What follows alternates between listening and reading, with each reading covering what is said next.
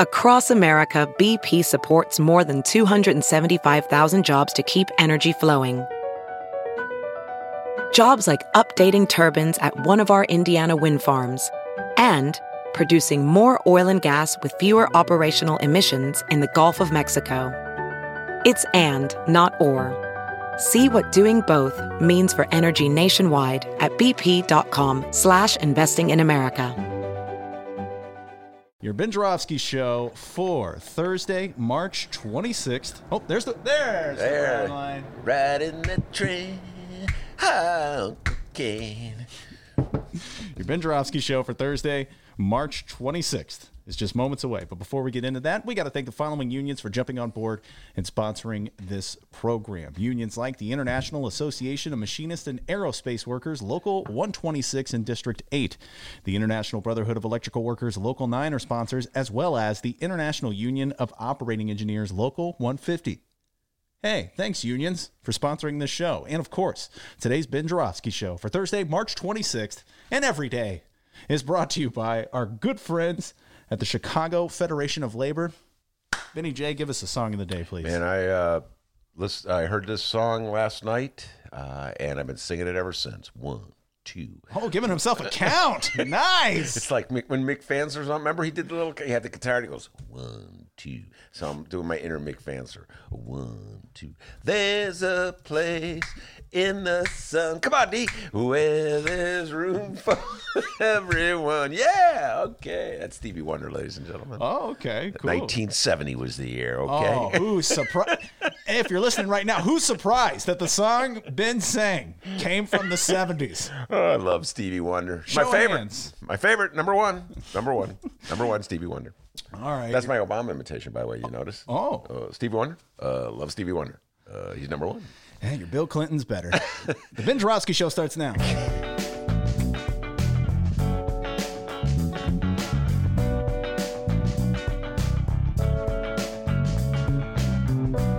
It is Thursday, March 26th, and live from Ben's house, this is the Ben Joravsky Show. Today on the program, in these times, writer Miles Kampf-Lassin will join us, and our cannabis conversations continue. Yes, even in Ben's attic. our cannabis conversation continues with Lisa Solomon and Kirsten Velasco. And now your host, Chicago Reader columnist, Ben Joravsky. Hello, everybody. Ben Joravsky here. We're calling this No Mas Thursday. And here's why. Well, D, I'm under a withering counterattack these days from Joe Biden defenders. And in the face of that attack, D, I have retreated. I surrender, you and Joe Biden people. No mas! To quote Roberto Duran in the fight against Sugar Ray Leonard's, speaking about things that happened, well, actually in the 80s, not the 70s. Anyway, here's the setup. Several days ago, I wrote a column from a, the Reader. Uh, well, let's go back before that. Uh, uh, let's see. Here's the yes. Here is the actual setup. On March 17th, as you recall, there was an election. Joe Biden was victorious in three states: Illinois, Florida, and Arizona. I can't believe I still remember that. D. Uh, and everyone proclaimed him as the uh, apparent winner of the do- nomination. It was clear that he had the clear path straight path to being the Democrats' nominee to run against Donald John Trump, and that Bernie Sanders could not defeat him. Uh, so, what did Joe Biden do with that position of prominence that the voters, the Democratic voters, had given him? He disappeared. He vanished. He went into hiding. Witness protection program. He wasn't heard of, seen of for seven or eight days. This is a moment of huge crisis in our country. Coronavirus spreading everywhere, people panicking, freaking out. The leader of the country is a lunatic named Donald John Trump, who, in the face of all the warnings from the scientists and doctors of the country, has said we are going to open for business by Easter. A total lunatic in charge. So, what does the country need? It needs another voice calm, reassuring, smart, based in science. Up. That would be the person who's going to head the ticket, right? Nope. Joe Biden went into hiding, didn't hear a word from him. So I wrote a column for the reader suggesting that, look, Joe, I thought it was a reasonable column. Maybe, okay, maybe I was a little, you know, upset with him. Joe, if you don't want to be the nominee, If you don't want to handle the pressure of being the alternative to Donald John Trump, the lunatic, okay? If you don't want that responsibility, get out of the race. Let somebody else take over. And now everybody knows I love Bernie. I voted for Bernie two times in a row. I voted for Bernie, but it doesn't even have to be Bernie. At this stage, it's a catastrophe, it's emergency. I would say J.B. Pritzker, governor of Illinois, would do a better job as a Democratic nominee than Joey Biden. I think that Andrew Cuomo of New York, Andrew Cuomo and I don't see eye to eye on almost anything.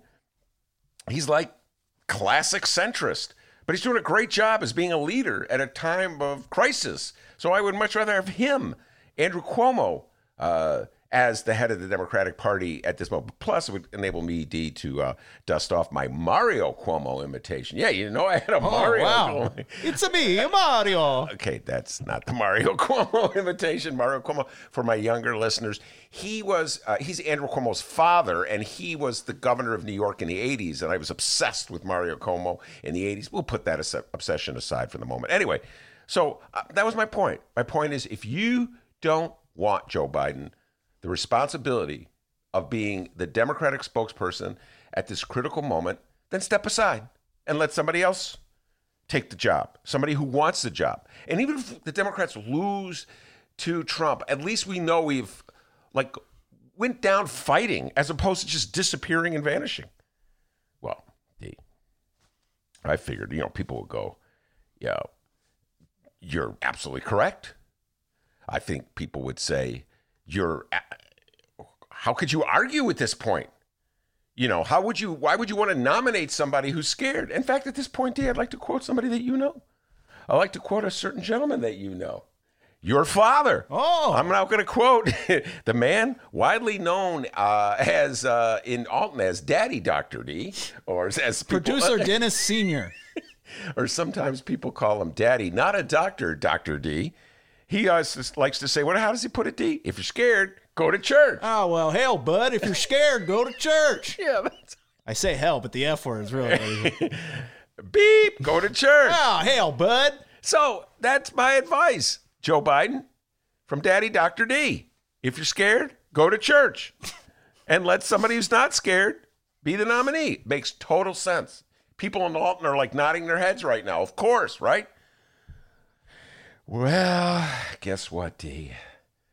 Instead of getting approval from our my readers, I got smacked in the head. It was back, it reminded me back in the na- days in the 90s when I would write columns daring to criticize, daring to criticize the most popular mayor the city had, Mayor Richard M. Daley. People loved Mayor Richard M. Daley. I was, I was at meetings once where a woman told Richard M. Daley that, in her opinion, I'm not making it up, she said, the sunrises are more beautiful since he was the mayor. That's how much people in Chicago loved this guy. You know, I, I didn't share their love for him, so I'd write columns criticizing certain aspects of his governance. And I would get these responses from angry Daley lovers saying things like, if you don't like it here, go back to Detroit. I'm like, What else would they say? I mean, go, leave right now. we love the mayor. You know, you ungrateful mother. Beep. Do that little beeping thing. I love the beeping thing. I'd be like, how can I go back to Detroit? I'm not even from Detroit in the first place. I've never even been to Detroit. It was like, Chicago's great. The only reason Chicago's not Detroit is because Mayor Richard M. Daley. So show some respect. Shout out to Kyle on the live stream. He says Dennis's dad, uh, also known as Elder Lightning. It's Gray Lightning, actually. That's hilarious. uh, and as you all know, back home in Alton, they call him Elder Lightning. His name is Dennis. His name is Dennis. He's doctor, not a doctor, Daddy D. Anyway, Oh, hell, bud. If you're scared, go to church.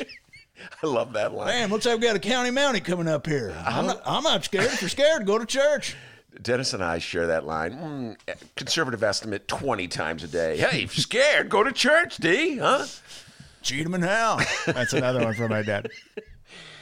Eh, anyway, where was I? Oh yeah. So Biden, they yeah, all they'd come in. Ben, you don't understand. You don't understand politics. He's just a citizen. He doesn't have a responsibility to weigh in. Oh, there you go. Great advice from our listener. Yeah, Ben. You know he'll be talking in August. Just wait till August. You can't wait. Can't wait to hear what he has to say in August when he's officially the nominee. You know, like That's oh, great. You know what? What? So we're just gonna ignore the crisis right now? Oh, wait, yeah, for wait till months? August. Oh, whoa! Wait till you see what he has to say in August. August, what?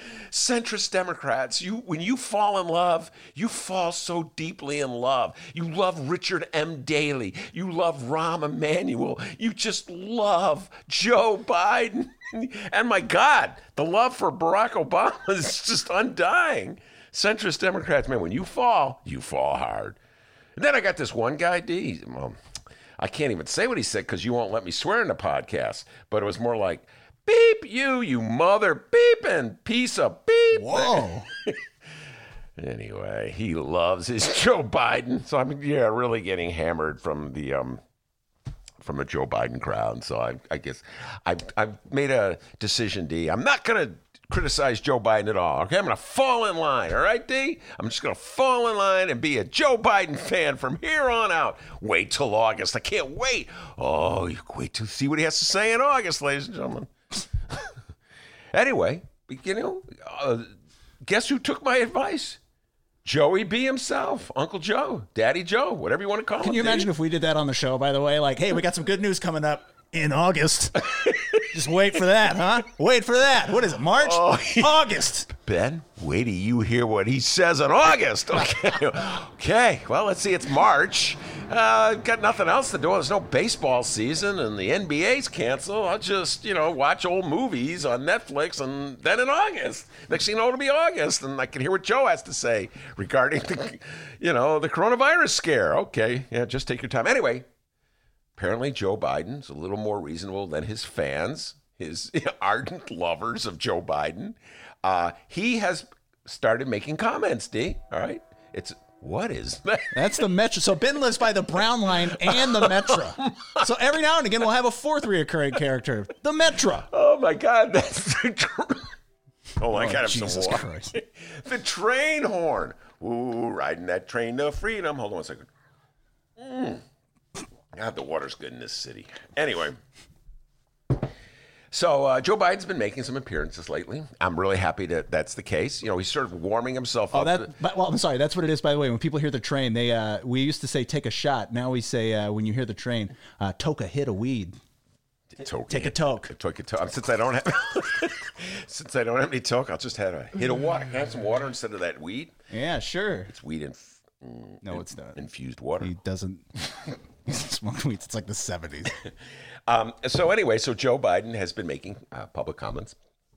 I'm happy to say he took my advice and not his ardent listeners' advice, who apparently think it's a good strategy to remain quiet until August, uh, in the middle of a. Pre- excuse me. It's not coronavirus. The water just went down the wrong way. Uh, anyway, so um, yeah, so he's been making some appearances, and um, unfortunately, well, you know, this being Joe Biden, I'm not sure it's helping him uh, anyway. D, uh, do you got that one bit we played it yesterday? I'd just like to hear it again. This is Joe Biden on the coronavirus uh, scare. would reassess the recommended period for keeping businesses shut and people at home. Are you at all concerned, as Trump said, that we cannot let the cure be worse than the problem itself? We have to take care of the cure. That will make the problem worse no matter what. No matter what. We know what has to be done. We know you have to. Would reassess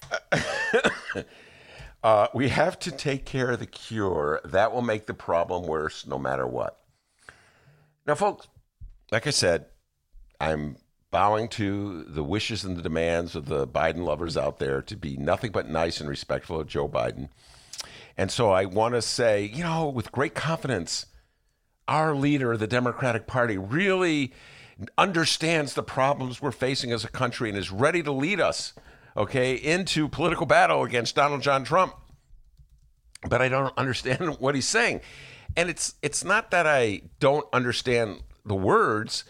It- The words, I understand every single word that he uttered, but the, when he puts them together the way he does, I, I don't understand the overall meaning. Play the radio. Make sure the television, the, excuse me, make sure you have the record player on at night. The, the, the phone. Make, Make sure, sure the the kids, kids hear hear words. Make sure- Actually, that one makes more sense Really? than the new one. Of course, now I've had more time to reflect on the old one. Make sure that the kids hear words. Uh, you know, we have we, we we have to take the cure. The cure will be worse. Like, okay. Uh, anyway, uh, you know, it's kind of like uh, in the old days, D, when I was young, really young.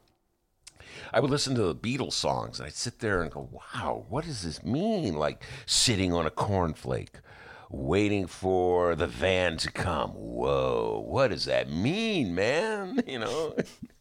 And Joe Biden is kind of like the Beatles back in the day, you know? It's like the meaning is there, but you gotta like really take the deep dive to find it.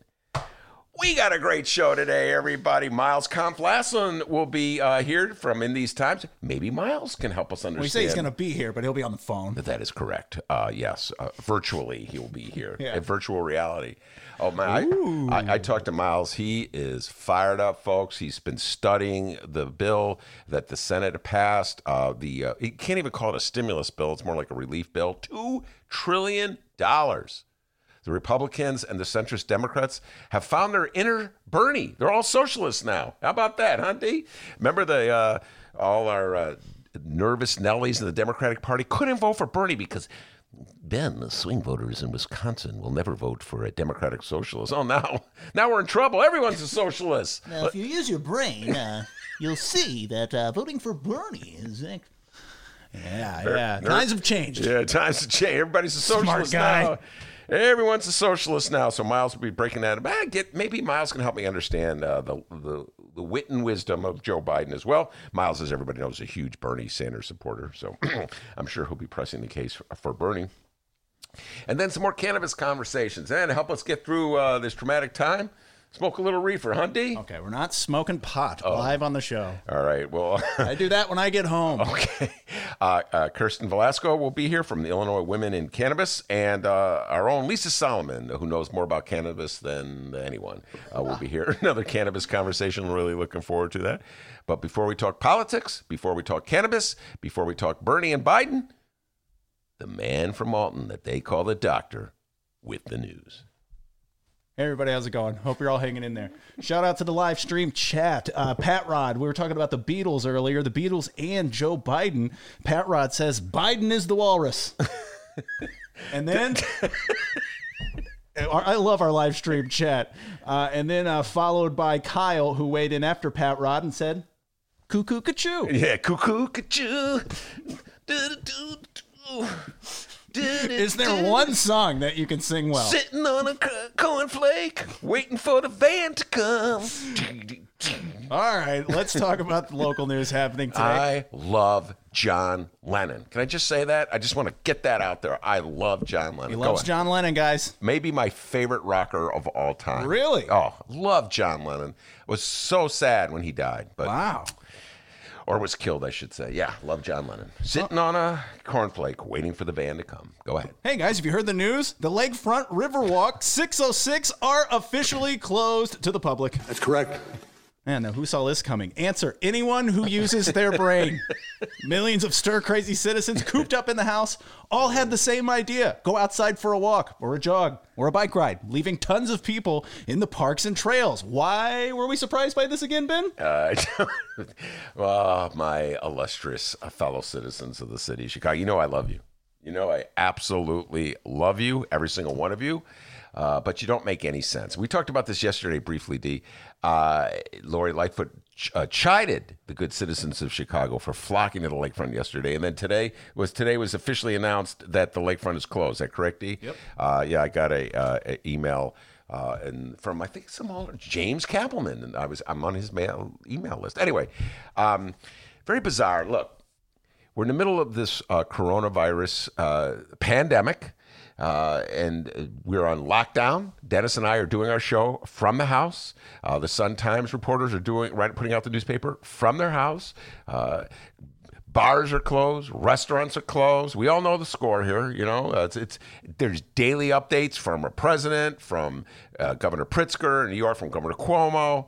Uh, it's it's an international catastrophe. But apparently, uh, some Chicagoans think it's just a day off. So yesterday we had an absolutely gorgeous day, and people flocked to the lakefront. Now it's one thing to go to the lakefront. You do you want to get out of the house, you're cooped up, you feel stir crazy. I understand the impulse. I go for walks every single day, and I've been known to go to the lakefront. Uh, but some people are going to the lakefront and playing soccer. And just think about that for a moment, D. Like the mindset of somebody. It's like, hey, calling up the friends. I'm not doing anything today. You doing something today? No. Let's go play some soccer. Okay. They go to the park and play. You use your feet. We won't touch each other at Yeah. all. You guys ever watch a soccer game? Like people are battling over the ball, or sweats flying, you know, spits flying. And I'm like, guys, don't you understand the reason you don't have to work today? That you're not working? It's because we're in a lockdown. Okay? What part of that do you not understand?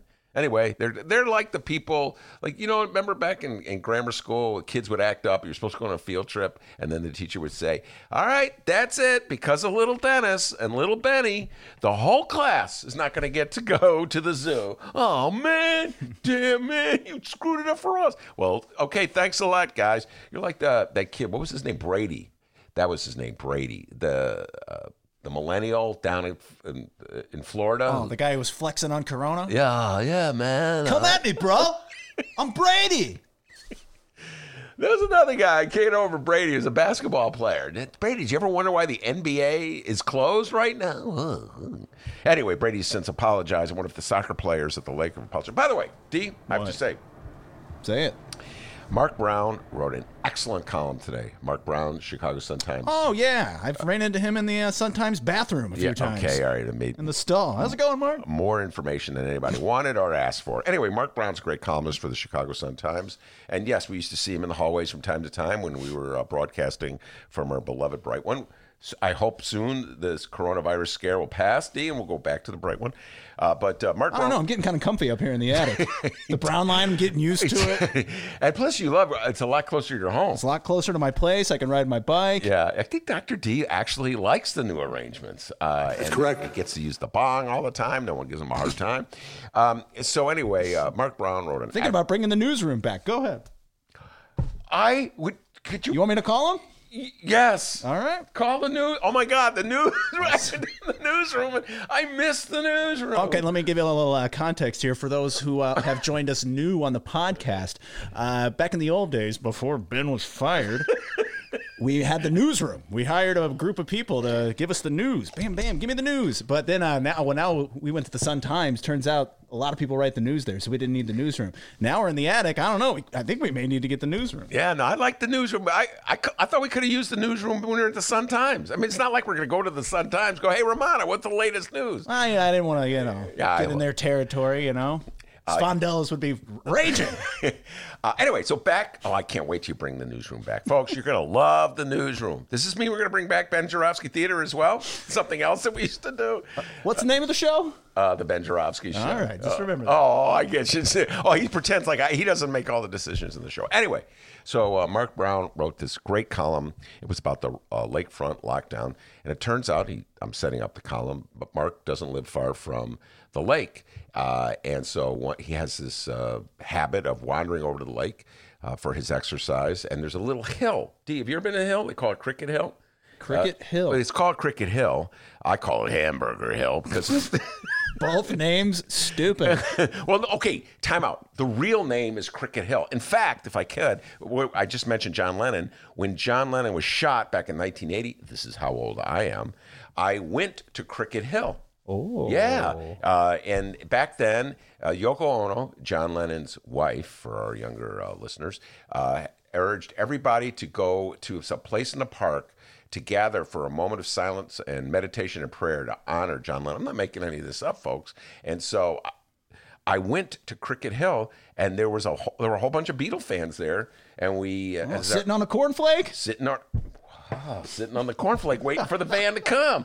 I am the walrus, cuckoo doo, love John. Cuckoo-doo. Cuckoo-doo. Uh, and so yeah, we had that moment of silence. It it was. Um, I believe people held hands. Don't quote me on that. wow, it was a great moment, man. 2020, March 20, holding hands. Yeah, no. I know it's so radical. That- Of course, it was 1980. Good God, that was a long time ago. Uh, anyway, so that's Cricket Hill. That's what it's called. I call Hamburger Hill. Well, Bruce Bruce on the live stream chat called it Hillbilly Hill. Not quite.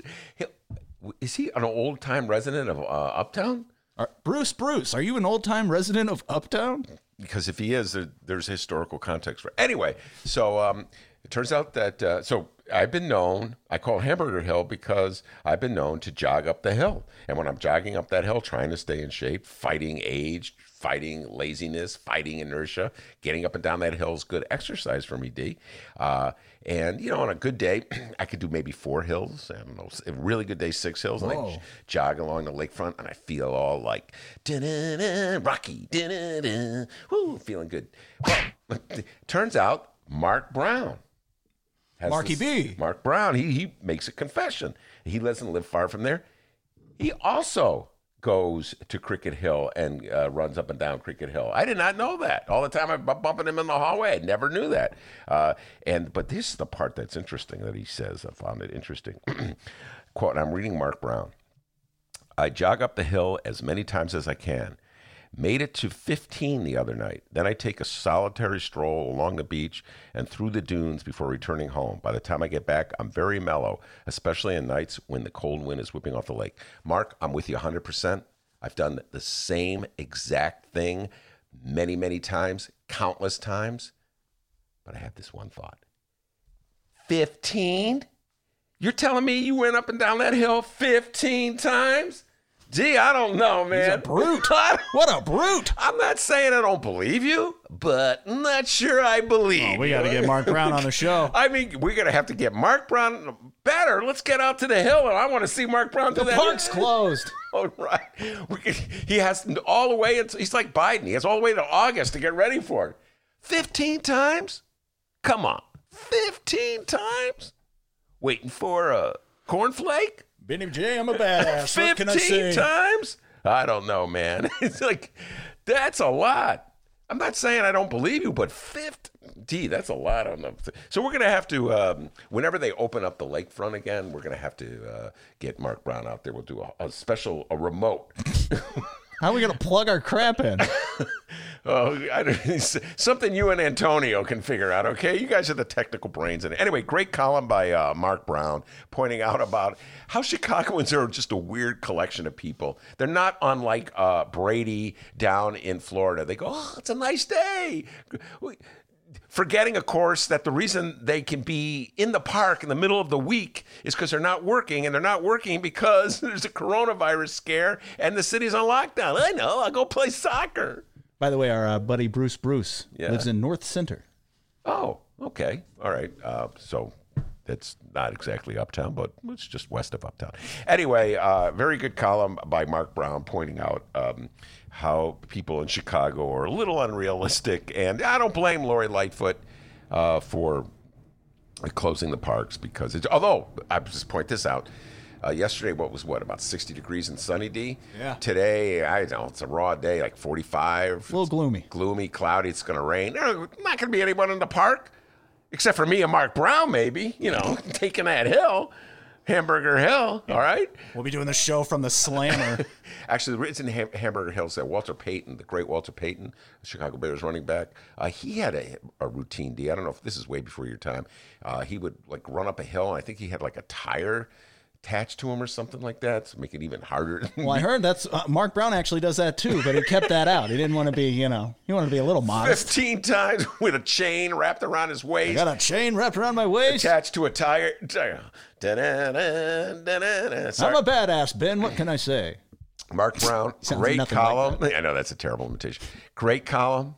Uh, I'll give you the highest praise I can give another columnist. It's so great. I wish I wrote it, but 15? Oh my God. I don't know about that.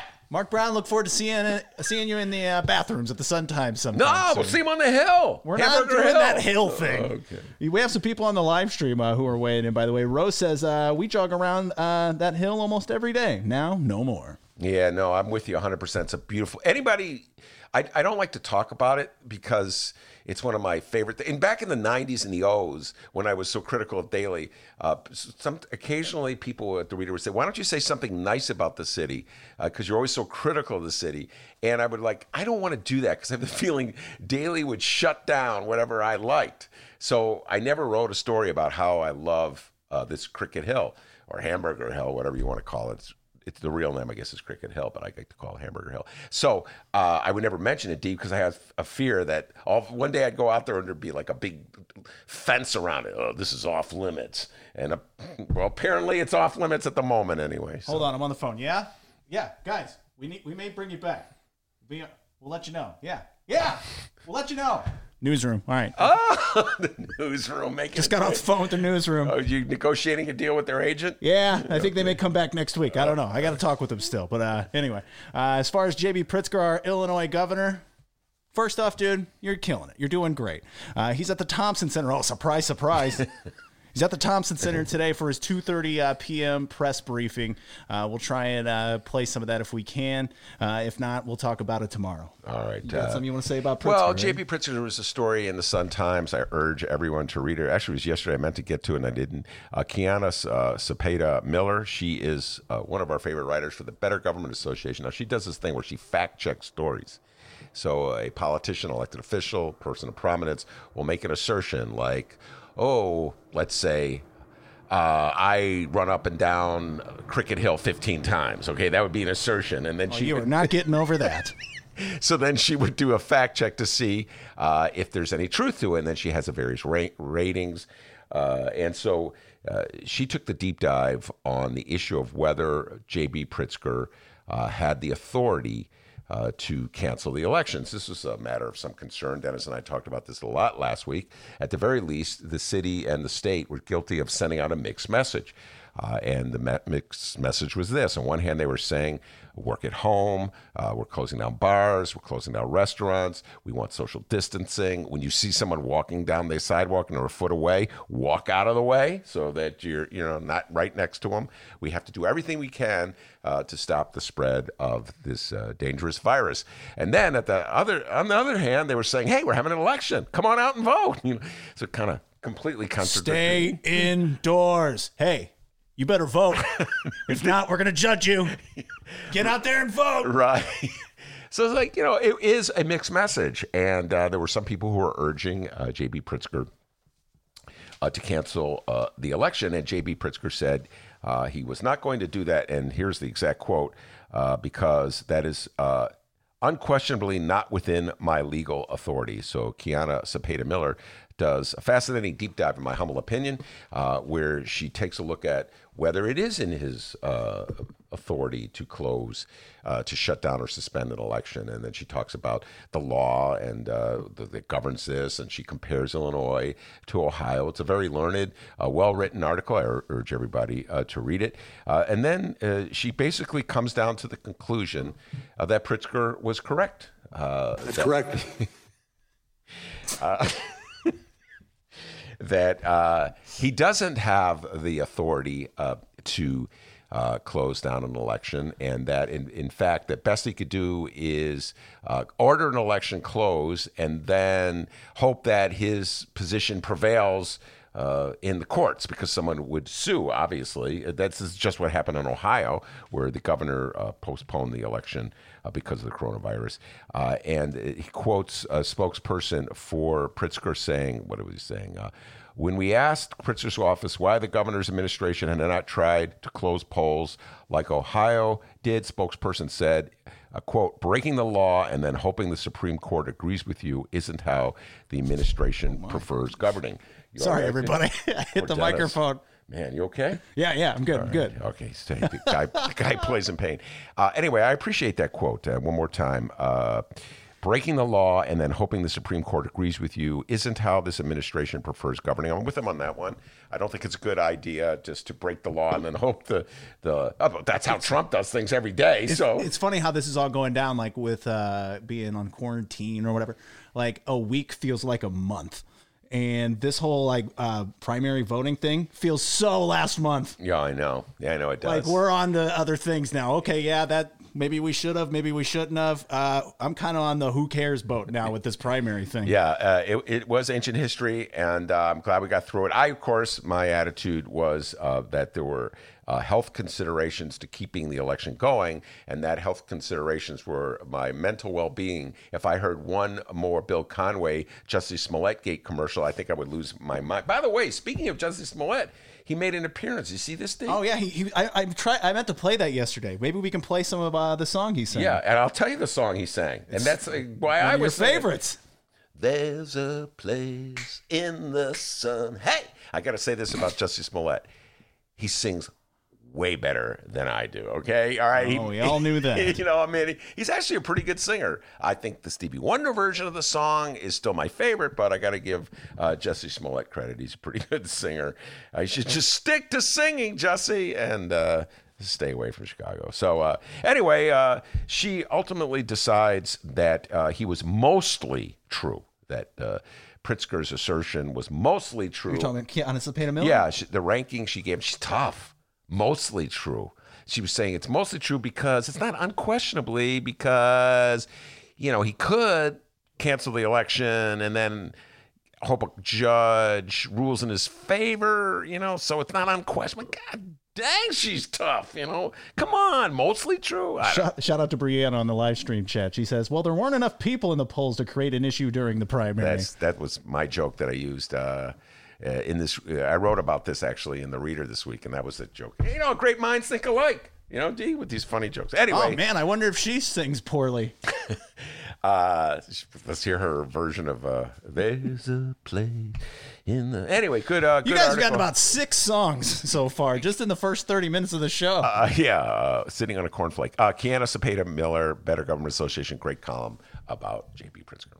All right, and uh, also here, our Chicago Mayor Lori Lightfoot.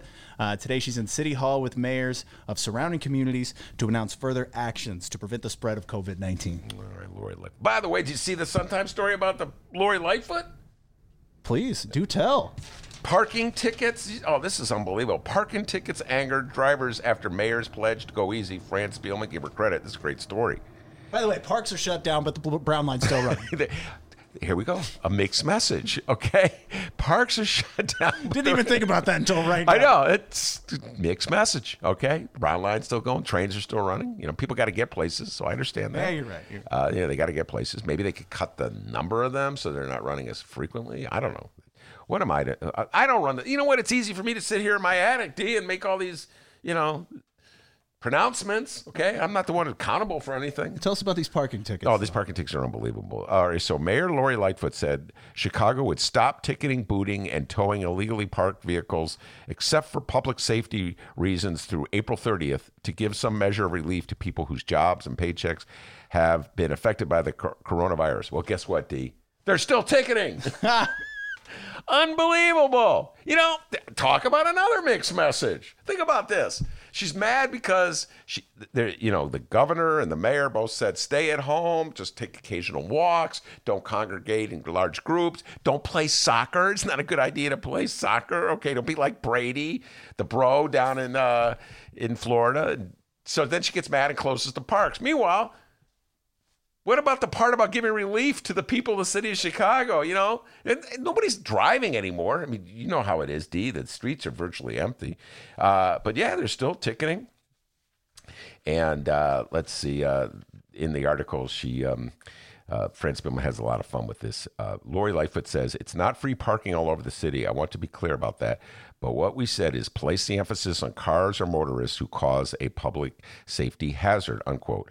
Lightfoot said there's an obvious need to continue to, be in conversation with Chicago Parking Meters LLC about, quote, where the emphasis should be placed to comply with her March 18th edict. Ah, yes. Chicago Parking Meters LLC. Uh, that's the investment group. I'm reading Fran's article that famously paid the city 1.15 billion over 75 years to lease the city's 36,000 parking meters. Okay. That's the company that bought an asset worth $10 billion for $1 billion because the city of Chicago was, at the time, led by Ray, Mayor Richard M. Daley, who could do whatever he wanted, D. Knowing that the only guy that would complain was some weirdo at the Chicago Reader, at which point all of his fans would go, if you don't like it here, go to Detroit. Anyway, it all comes around. So it's so funny. Uh, the mayor says, don't worry. I know times are hard. Uh, you're out of work. You don't have money. I'm going to relax uh, the ticket writing, and guess what? They're still writing tickets. By the way, uh, the spokesperson for Chicago Parking Meters LLC could not be reached for comment, according to Fran Spielman. I guess he's busy uh, counting up all his money. So, yeah, come on, Lori. If you're going to get mad at the people of Chicago for not paying attention to your edict uh, about staying out of the parks, why don't you also get mad at the ticket writers for the city of Chicago who are not paying attention to your edict and stuff? I'll tell you what, they're always going to try to squeeze you, D. Squeeze the people. This little light of mine, Oh. I'm going to let it shine. yes, indeed. All right, everybody. Well, we're going to take a little break here. And when we come back, our good friend Miles Kampf-Lassin is going to be talking progressive politics with us. Uh, I wonder what Bernie's up to these days. Bernie is running for president, okay? He's not like one of my Joe Biden readers out there who says, shut up, go away. He, he actually took a, a, a strong stand. We'll talk about it uh, with uh, Miles uh, in yesterday's debate over the relief bill. Don't go anywhere, everybody. The Ben Joravsky Show. We'll be right back. Play the radio. Make sure the television, the, excuse me, make sure you have the record player on at night, the, the, the phone. Make sure the kids hear words. Read the Chicago Reader to get up to speed on what's what in Chicago. Culture, food, arts and entertainment, weekly concert listings, weekly event listings, the environment, travel. I can continue, but you get the point. And for all of you Chicago political junkies, raw weekly columns on real city politics from Maya Dukmasova and our very own Ben Joravsky. The Chicago Reader, free to the public in newsstands throughout the city and online at chicagoreader.com. Read it now and be a more informed Chicagoan. Commercial break over. Welcome back to the Ben Joravsky Show, live from Ben's house. Miles Kampf-Lassin comes to our house, at least through the phone, every Thursday. Miles Kampf-Lassin, ace writer, editor for In These Times. You staying safe, Miles? I am. I'm hunkered down here, not interacting with many humans these days, but uh, you know, uh, virtually staying in touch. So it's going okay. You're not one of those Chicagoans who immediately ran to the park yesterday to play soccer? I mean, I, I gotta say, I mean, you know, I've watched some of that press conference earlier. I, she's not wrong. I mean, I I go on runs still sometimes, and I do see a lot of people out at the parks. I saw yesterday people playing football, and I mean, you know, that's that's really not social distancing if you're engaged in sports. So. I mean, if this is what it has to be, I think that there's got to be, you know, they got to tamp down on people getting together. At least, you know, they're not uh, uh, uh, allowing the St. Patrick's Day cruise to come through anymore. You know, that was uh, uh, despicable. Yeah, no, I we- we'll get to the more the, the serious issues coming out of Washington, but Miles, I just got to shake my head, man. I'm laughing. We I've been making fun of uh, Brady the Bro. That's the 20 year old who went down to Florida and was quoted. Uh, he was all over the internet. You know his little quotes where he was saying, um, "You know, I'm not worried about Corona, man. I just want to party." Uh, and uh, I'm making fun of him and my fellow Chicagoans. It's like, guys, you, you figured out that you're not working today for a reason. It's you know you're off in the middle of the day.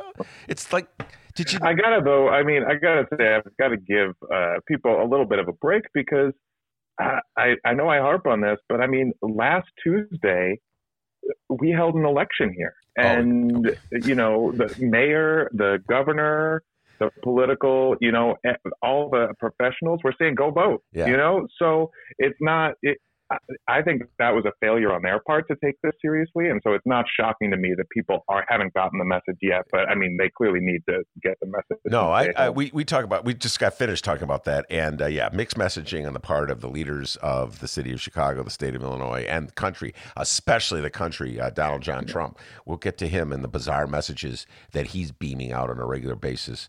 Uh, but let's talk about uh, the relief bill. I don't call it a stimulus bill. Two trillion dollars. It's Bernie Sanders socialism.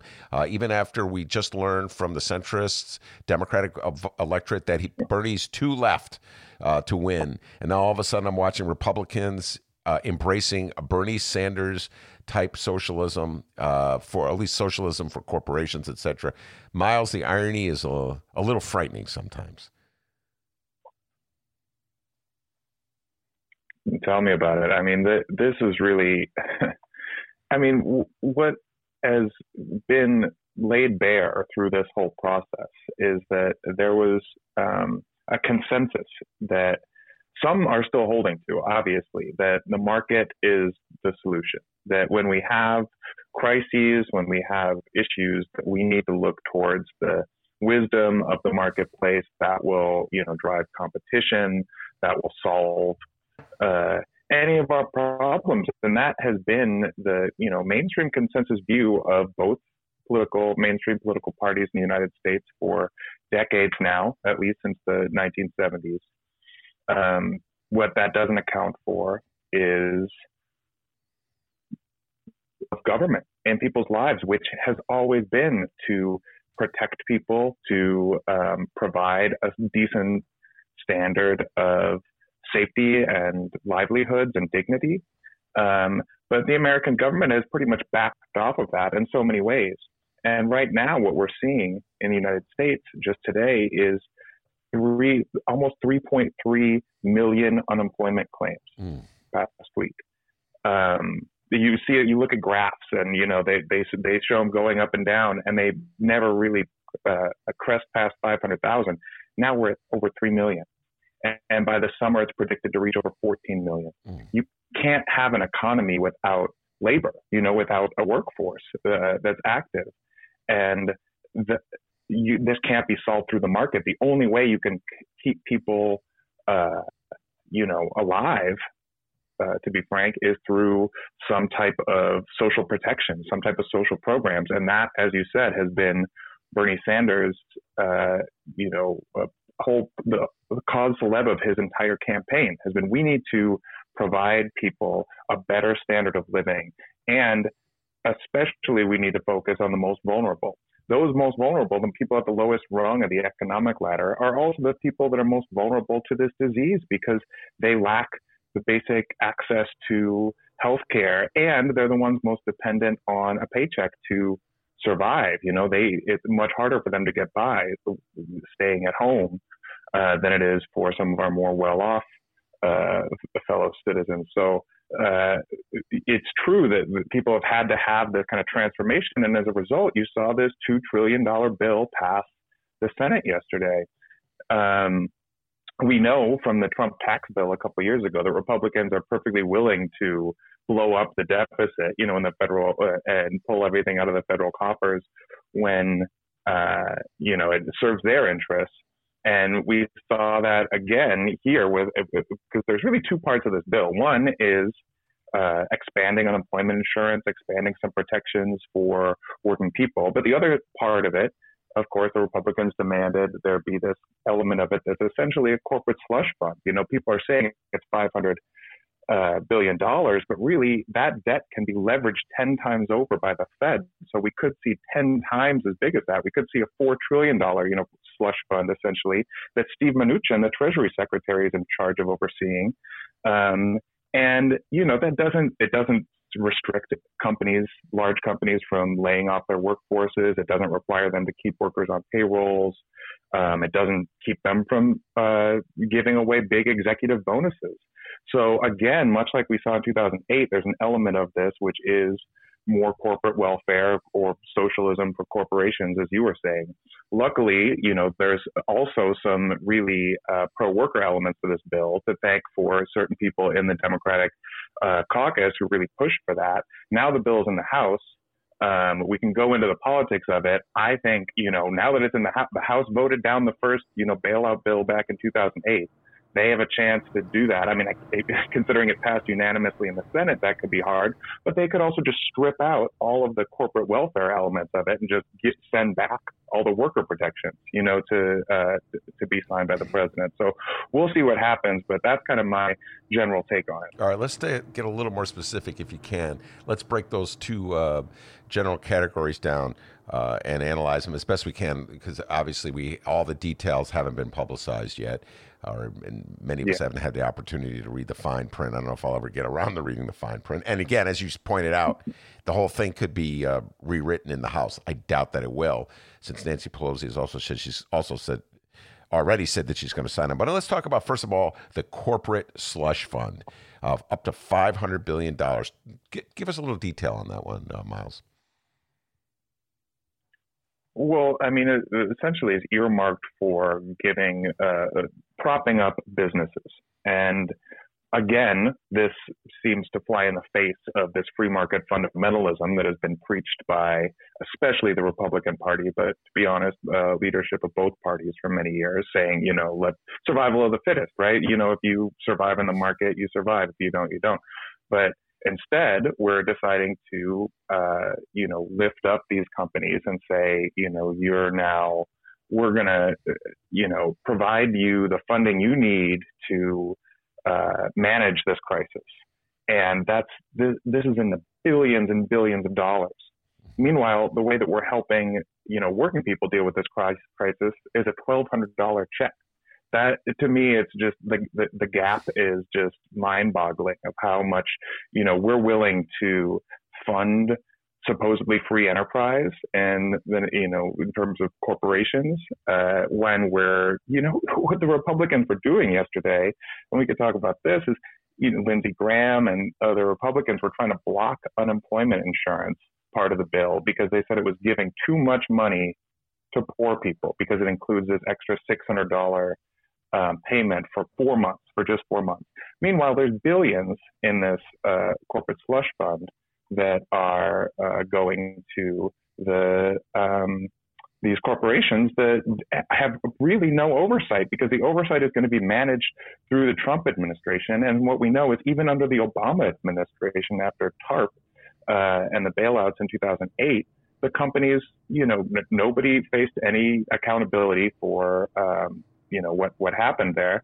And as a result of it, we just have more and more uh, concentration and centralization of um, the, uh, these corporations that are controlling how our economy is run. Mm-hmm. And it's often the same people that are in charge of these companies. So very little has changed in the past 12 years, both in terms of um, the actual fundamentals of our economy, which I think were shown to be very weak um, by that, uh, th- that financial crash. And then also the way that our government runs, which is just handing out blank checks basically to these same people that are now, you know, laying off masses of working people. Uh, that's just continuing to, uh, to, to run over us again. So to me, I think there's real fundamental problems with that approach, and we're going to see that because it's not how other countries have done it. I mean, if you look at um, the way there there have been strings attached to bailouts of companies, um, but they've required that money to go towards paying the payroll of workers, you know, so you keep your workers furloughed rather than laying them off. Um, in the UK, they're providing 80% of people's wages. Um, in Denmark, you're seeing this as well um, in terms of you know the government just stepping in and saying, look, we're going to provide the money so that people can survive, and we're going to you know make sure that that the businesses are paying that money so that they bring those workers back once this crisis is over. We didn't do that in the U.S. We just said, you know, here's a bunch of money for the corporations, and we're going to give some extra unemployment for a few months, and then we'll figure it out. And as a result of that, you're seeing these massive spikes in unemployment, whereas you're not seeing them in these other countries that did it a different way. But again, the Republicans are too like ideologically opposed to this idea of state intervention uh, to bring themselves to go through with something like that that would actually be better to help solve the process. And the reason, just the last thing, the reason we know that's true is because there's some of that in this bill, and it's particularly uh, uh, on the airline industry because the airline industry, you know, obviously has a very uh, powerful voice on the Hill, and they have a very strong union led by Sara Nelson, the flight attendants union. They put forward a proposal basically saying that, you know, that the airline industry will get this kind of bailout. But as a result of it, they will have to keep these workers employed and then furlough and pay them for their salaries. And that's included in the bill. So they're willing to do it for the airline industry. And if they're willing to do it for them, they could do it across the board. But they're just so, you know, opposed to this idea of government stepping in in that way. Um, they'd much rather just hand out checks to, to, to corporations. All right. Now, uh, two of the things that um, people were concerned about, people of the leftist persuasion were concerned about, uh, when it comes to bailing out corporations uh, or giving them breaks has to do with uh, buying back stock and uh, giving bonuses to CEOs. I've not seen the language that uh, specifically addresses those two uh, issues. Are, are, you aware of, of language in the bill, Miles, that would protect against a buying back stock, which is what happened? You remember with the tax break back 2017, uh, Donald Trump and the Republicans gave a massive tax break, and it was supposed to be used uh, to invest. Re- the companies uh, and well uh, corporations are going to use it to reinvest uh, in their businesses create more jobs and more wealth. Uh, and in fact, they did it. They bought back stock. So really, they just gave the money to the shareholders and didn't share it. Uh, so, and then of course, exactly. there's the issue of bonuses to CEOs, which is left over from the 2008 2009 uh, stimulus bills. There's a lot of outrage over that. Even some Republicans were uh, expressed outrage over that. that um, despite the fact that uh, companies did a lousy job of uh, overseeing their uh, resources, and we had this horrific downturn in the economy, particularly in the mortgage industry. Uh, they were giving bonuses uh, to the CEOs. So, is there any language that you've seen that protects against these things, or are we vulnerable on both fronts? Well, from what I understand, and I have not read the entire bill, but um, I've certainly read up on uh, all types of the portions that address these various issues you brought up. And from what I understand, um, and I could be wrong, but uh, but reading it, the bill seemingly permits companies to who receive some of this bailout money to lay off up to 10% of their workforce over the next six months. So there's some restriction on the amount of the employees that they can lay off. But after that six month period, there's no more restrictions, you know, and so they already have the money. We could just see a wave come in um, in, in half a year. There's also um, you know, Mnuchin is basically in control of this. The Trump's Treasury Secretary is a long-term, you know, Wall Street guy. He could waive any upside for the public, and um, the restrictions on stock buybacks, particularly, there are some restrictions on that, which is better than none, of course, but they're they're temporary as well. They, you know, after a series of months, that these companies would be able to once again put this money into buying back stocks, basically reinvesting in their companies, trying to you know leverage that rather than paying out workers. They also would pay uh, dividends to the shareholders, and these shareholders of large corporations are otherwise, you know, we we these are people we just you know know as rich people. These are the people that can afford to invest in um, and be shareholders in major corporations. They're going to see uh, receive multi-billion-dollar bailout funds. So I think there's still a lot of um, vulnerability. Uh, you, you, saw this in the Democratic caucus. They were, you know, saying that this is uh, this is a travesty, basically, the way that this has been engineered. And it's because this was this is essentially the McConnell bill when it comes to the corporate bailout side of it. Um, where the Demo- what the Democrats worked on was helping working people. I would argue that that should be the only thing that this bill does. I mean, obviously there needs to be help uh, for small businesses, and there is some of that in here uh, but not nearly as much as in this corporate slush fund, nor is there nearly as much money as we need to actually deal with the crisis of the coronavirus, which is decimating, you know, our communities across the country, particularly in New York. You know, Andrew Cuomo, the governor of New York, was personally lobbying against the bill, or at least to change it, because he said, you know, his state's going to get like five billion dollars out of this in a two trillion over two trillion dollar bill and we need like frontline services. If this is, you know, wartime presidency, as this Trump president likes to say, then we need to be investing this money on the front lines, which are um, into hospitals and health centers and uh, every place we, you know, need to send support right now. So, um, yeah, in terms of the um, restrictions on the bailout, uh, there's a little bit more than nothing, but it still leaves a lot to be desired in terms of uh, oversight. Well, when I'm listening to you, I'm thinking about the arguments that occur here in Chicago that I've been following for all these years about whenever we in the city of Chicago, when our leaders uh, make investments uh, into corporations, we generally do it through the TIF program. That's the single uh, greatest yeah. source of, of discretionary income they have. And the argument, uh, as laid out, when you want to sell a proposal uh, to the people of Chicago, uh, Miles, is that this is an investment this is economic development. This is spending money now so we have more money later. Okay. Uh, and on the other hand, when you have a pension program that uh, is the lifeline for retired people uh, in who live in neighborhoods throughout Chicago, so they're spending it locally, well, that's a waste. That that's a handout.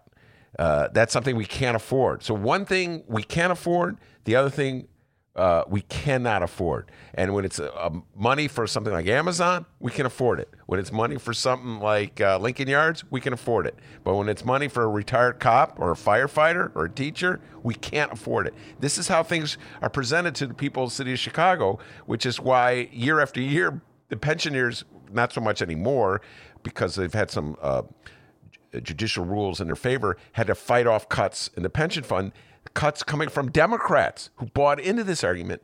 I see this the same thing in this debate, the same kind of worldview. Think about it. When you uh, set aside money for the corporations, you're protecting business, right? But when yeah. you're giving protection for individual workers, well, you could be wasting money. You could be encouraging laziness and cheating. That's Lindsey's, Lindsey Graham's great concern.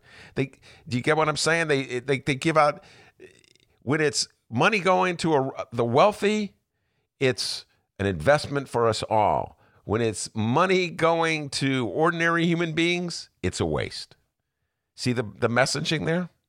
Yeah, it's basically the yeah. I mean, that's the that was the belief that was put forth by all of these uh, true believers in the trickle down economics. You know, it's what Ronald Reagan always talked about. It's what, you know, George H.W. Bush talked about. But, you know, basically every president of our lifetime, my lifetime anyway, has, uh, has been advocating is, uh, saying if we just, you know, give this money towards the, you know, our, the great leaders of corporate America, that it will ultimately benefit everybody.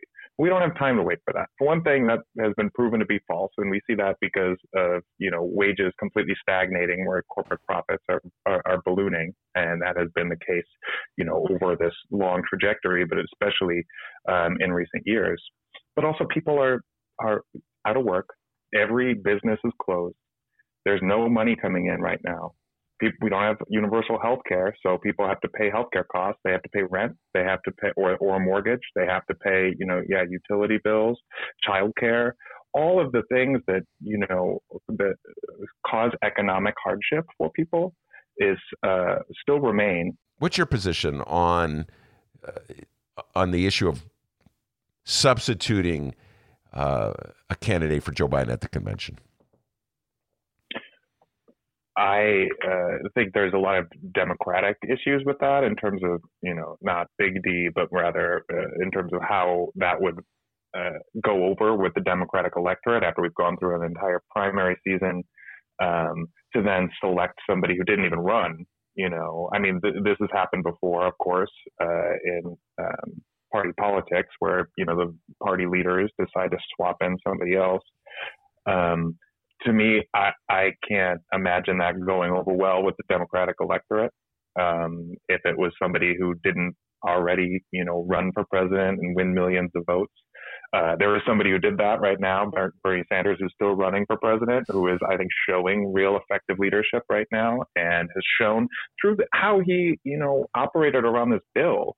Um, so many people are saying, you know, he's too radical, can't work with people, he's alienated the you know, Democrats. He's not even a real Democrat.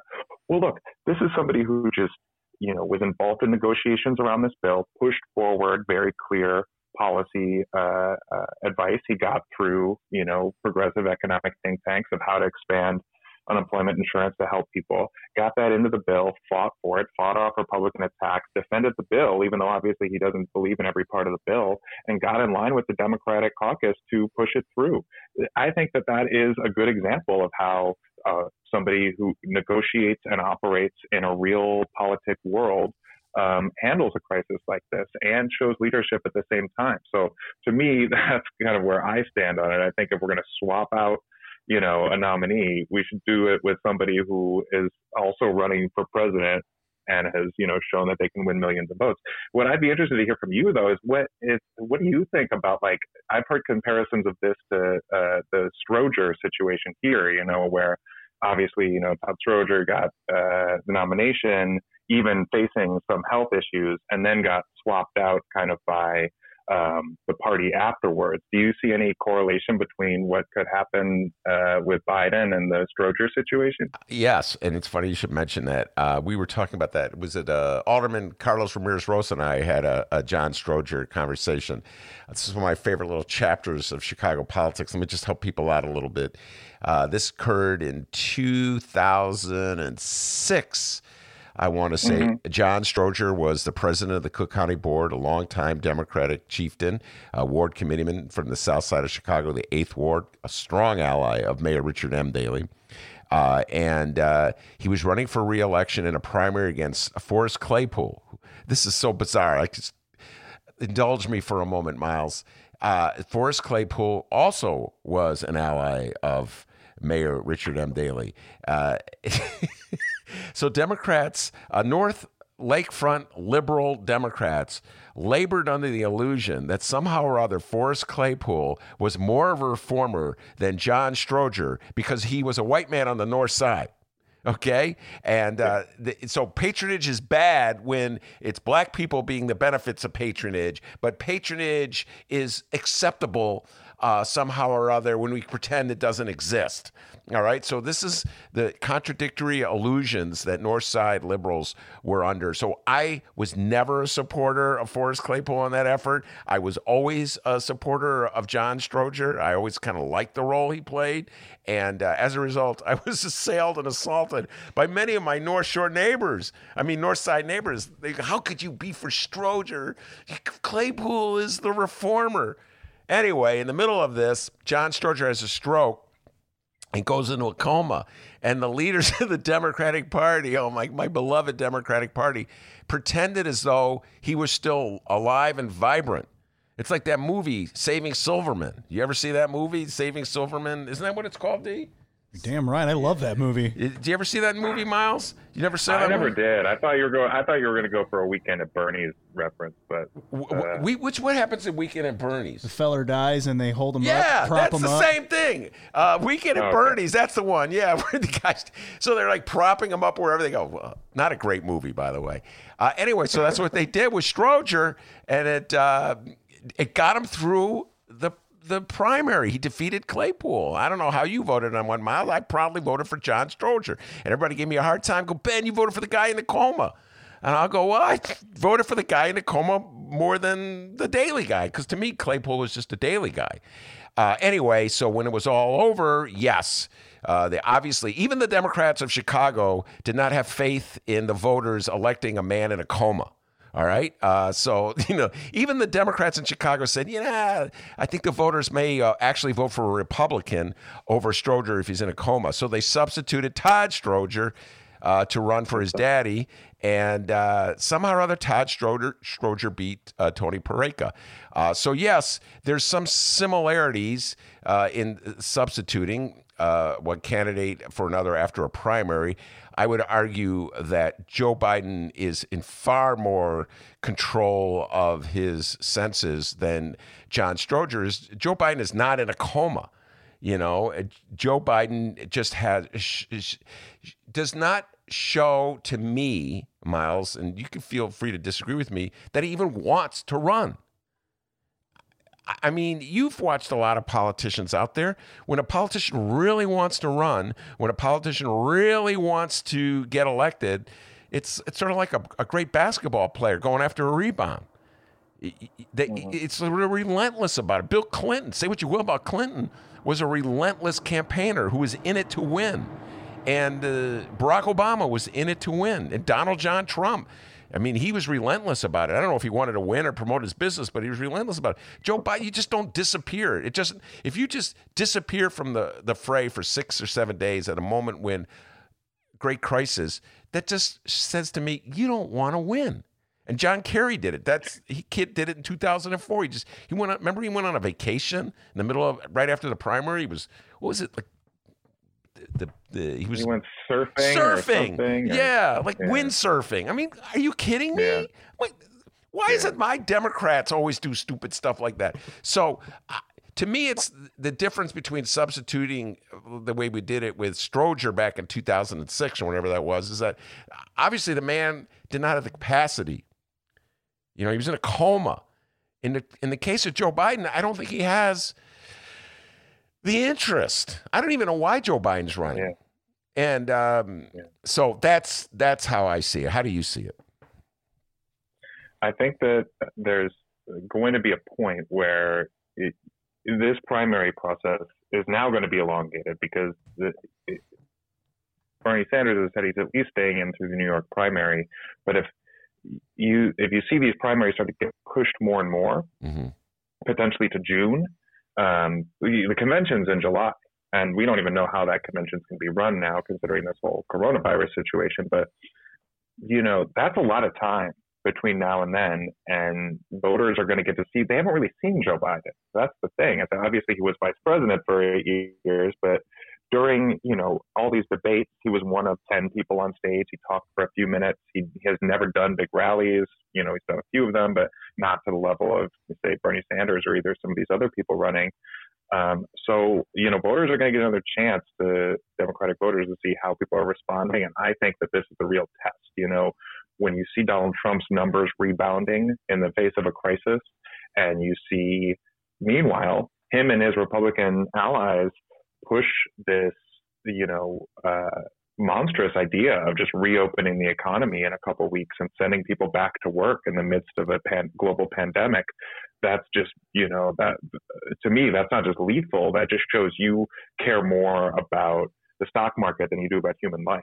And to me, that's a test that you have to pass if you want to be seen as a, you know, viable uh, presidential candidate, but that means you people you have to call people out like that, you know. And Joe Biden hasn't been doing that. He says he doesn't want to get into the politics of it, but Trump is trying to send people to their death, and so we need to have you know a strong opposition to that. I think the Democrats every after Trump does these you know press conferences, every one they should be doing a counter you know press conference laying out what's wrong with it and you know all of Trump's lies and what you know we should be doing. And I don't know if it's going to be Schumer, Pelosi. I mean, Bernie's doing it every night on his live streams, but they're not you know putting him in uh, in front of like the actual cameras. Uh, he's getting millions of viewers, but I think that that's the type of leadership or at least opposition that needs to be on display right now. And ideally, that would be, you know, the person who is most likely going to be the nominee for the party. But as we've seen, you know, it's very difficult for Joe Biden to be uh, taking on that role. I did want to say one other thing really quick on the, uh, you know, not to bring us too far back, but on the Claypool question, when we talk about free market fundamentalists, which I was, you know, bringing up earlier, talking about Yeah. these Republicans.